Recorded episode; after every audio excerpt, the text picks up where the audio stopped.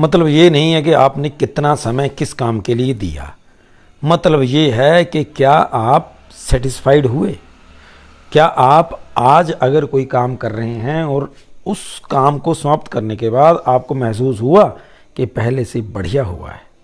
जि, जिस स्टेज पे मैं कल था या थी उससे मैं एक कदम आगे गया हूँ।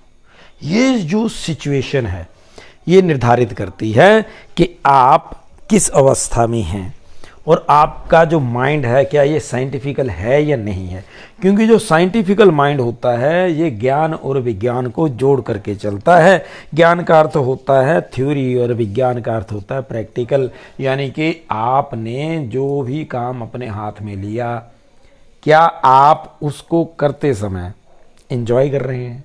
जब आप इंजॉय करने का मतलब ये होता है कि आपको समय का पता नहीं रहता।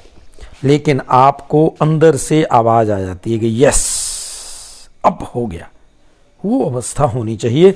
एक विद्यार्थी के लिए भी और एक कर्म, जो कर्मचारी है, उसके लिए भी, एक व्यापारी है, उसके लिए भी, सभी के लिए। जब हम उस अवस्था में पहुँचते हैं, तभी जाकर के हम लोग सफलता के पायदान चढ़ पाते हैं।